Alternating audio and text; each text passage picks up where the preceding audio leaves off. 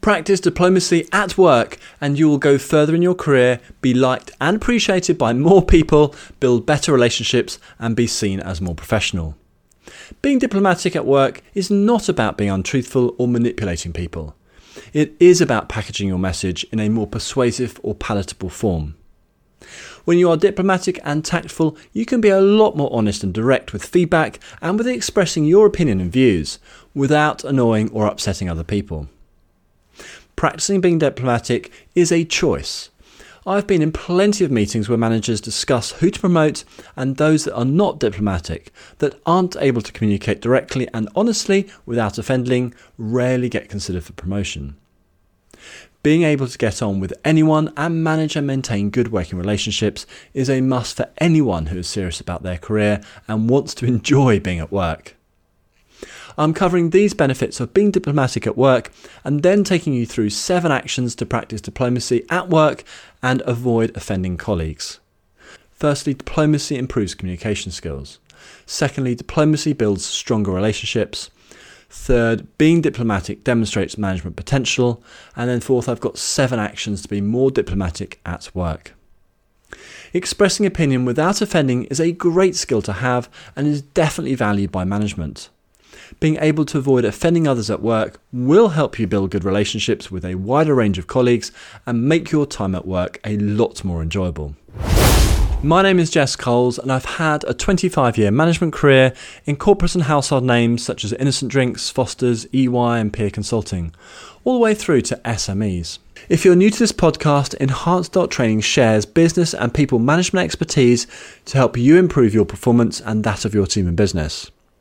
And do visit us at enhanced.training and take a look at the courses and resources for you to improve your management skills and the outcome your team delivers. Firstly, practice diplomacy at work to improve your communication skills. You know, the minute you offend, annoy, or make someone angry, they are not going to listen and take in what you're saying. Avoid offending colleagues by using a pleasant, light tone of voice, have relaxed body language, and use neutral wording you can give a person quite a bit of negative feedback and they won't be particularly offended in this way. You know, an example of being diplomatic at work. You, know, you might be thinking, this report is rubbish. I'm going to have to spend an hour reworking it. But you might say, it appears you had quite a few challenges writing this report. I know getting the right focus and tone is not easy. You know, shall we sit down together and I'll take you through how I'd have written sections of this report? Would that help you for next time? Being diplomatic at work helps you communicate. Other people are much more likely to take in what you say or write and make the effort to understand the message. One half of communication relies on the person you are communicating to. Make it as easy as possible for them. Communicate with diplomacy. Secondly, practice diplomacy at work to strengthen your professional relationships. Know, which of these two people would you prefer to work with and like more? The first person is nice and good at what they do. They are direct, to the point, and very honest. They make statements or give feedback in a way that leaves you feeling a bit bruised at times, you know, emotionally stamped on, which takes energy for you to recover from. The second person is equally nice and good at what they do. Their messaging is also direct and honest, so you know exactly where you stand. Yet they always craft their messaging carefully to avoid upsetting you, to take into account your feelings. Most will prefer the second person as working with them is easier and less emotionally draining. You would also feel a lot safer and appreciate the effort the other person puts in to look after your feelings.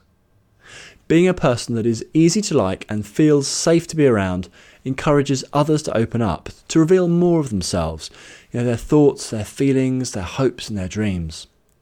When you know and understand more about the other person, building trust and a meaningful personal and professional relationship with them is a lot easier. At work, when you have good relationships with a larger range of colleagues, you are much more likely to do a better job. We all depend on others to do our jobs well. Diplomacy, likability, and trust is a powerful combination for building professional and personal relationships. Practice each. Thirdly, practice diplomacy at work to demonstrate your management potential. Being a manager thrusts you into needing to build and manage a wider range of relationships with team members, with peers, with bosses, with suppliers, and with customers.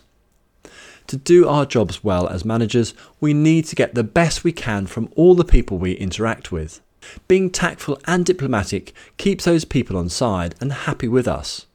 And when they like us, appreciate, and respect us, they are so much more likely to work harder on our projects, deliver on time, buy from us as customers, not let us down as suppliers, and so on.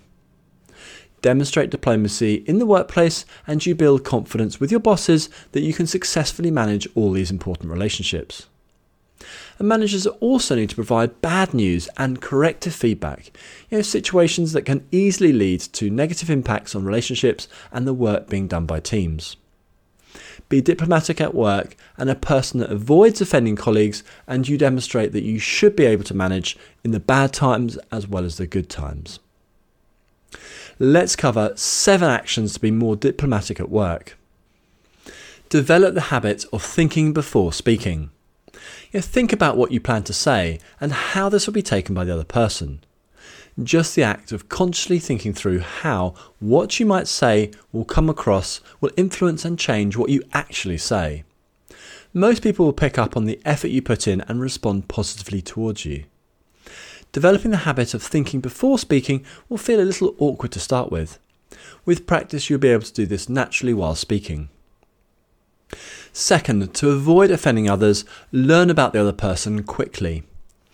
Practice actively listening and observing what gets them excited, what causes them to hesitate, what gets them angry, etc. Put yourself in their shoes and consider their wants and needs, ambitions, hopes, dreams, and feelings. And if you don't know them, then keep what you say neutral until you know them better. The better you know them, the better you'll be able to navigate around the areas that they are sensitive about.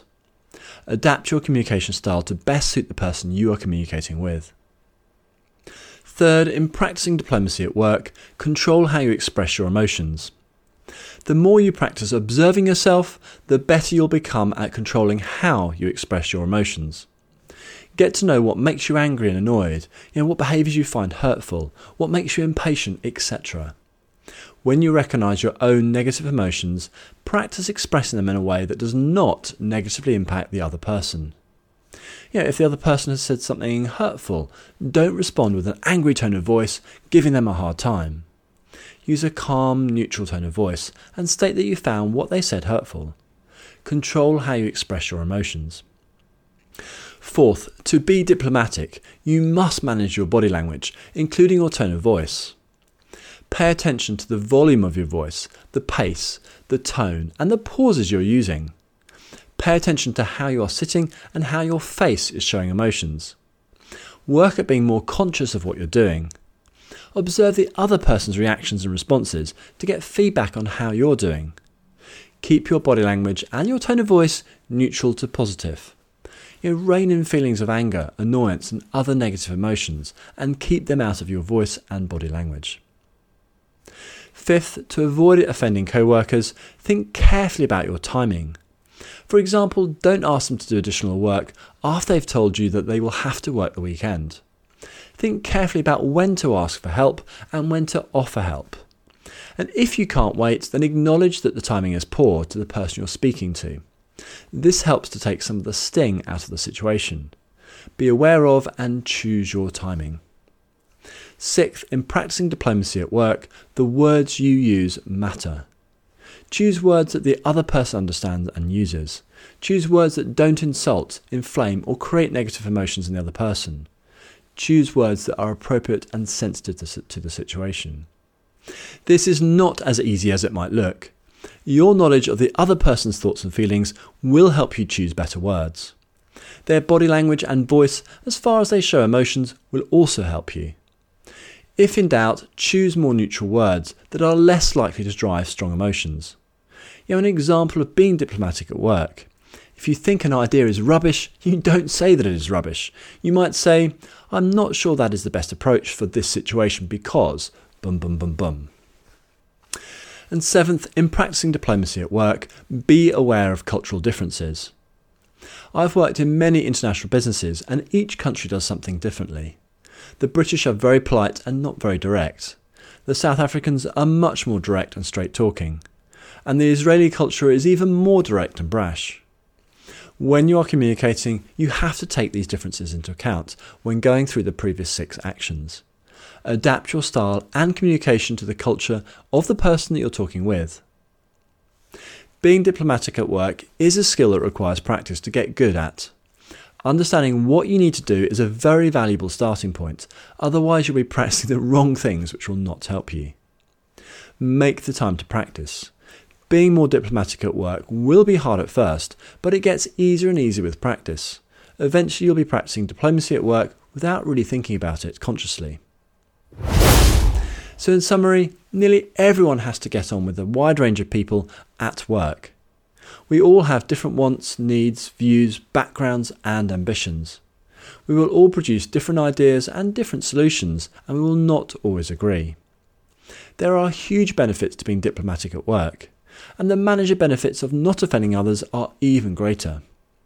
By being diplomatic at work, you will firstly communicate better, as the other person is more likely to take in what you're saying. Secondly, you'll build stronger relationships with more people as you'll be trusted to be considerate of their feelings. Third, you'll have more influence over others and be better at persuading and getting what you want. And fourth, you'll be more effective in your job, no matter what job you do. And as a quick recap, the seven actions to practice diplomacy at work and avoid offending co workers include firstly, think before you speak. Secondly, get to know the person quickly. Third, control how you express your emotions. Fourth, manage your body language. Fifth, timings matter. Sixth, words definitely matter. And seventh, beware of cultural differences. And if you have any questions, please drop me an email at support at enhance.training and I'll get back to you. Thanks for listening, and I look forward to speaking to you again soon.